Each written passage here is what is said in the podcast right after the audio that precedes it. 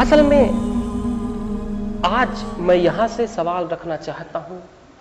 कल भी उसके ऊपर बातचीत की थी, आज उस बातचीत को एक स्टेप और आगे ले जाना चाहूँगा कि आखिर वो कारण क्या थे जिनके कारण कहीं कोई एक नरेंद्र दत्त विवेकानंद बन जाता है?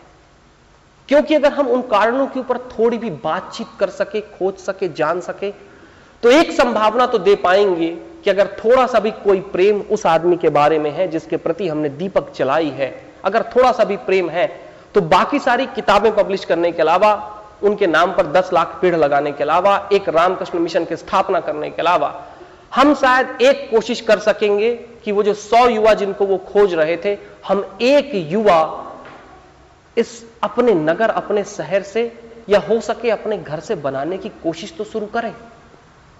क्योंकि विवेकानंद जी के बारे में आप एक नहीं, दस करोड़ किताबें लिख दे जाए। कोई अर्थ नहीं निकलता जब तक विवेकानंद जी जैसा व्यक्तित्व इस धारा पर चले नहीं।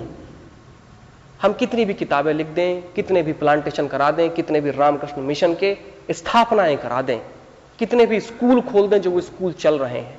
अर्थ कुछ नहीं निकलता जब तक उस जैसे व्यक्ति को हम दोबारा अपने कहीं समाज के बीच से चलने पर मजबूर न कर दें।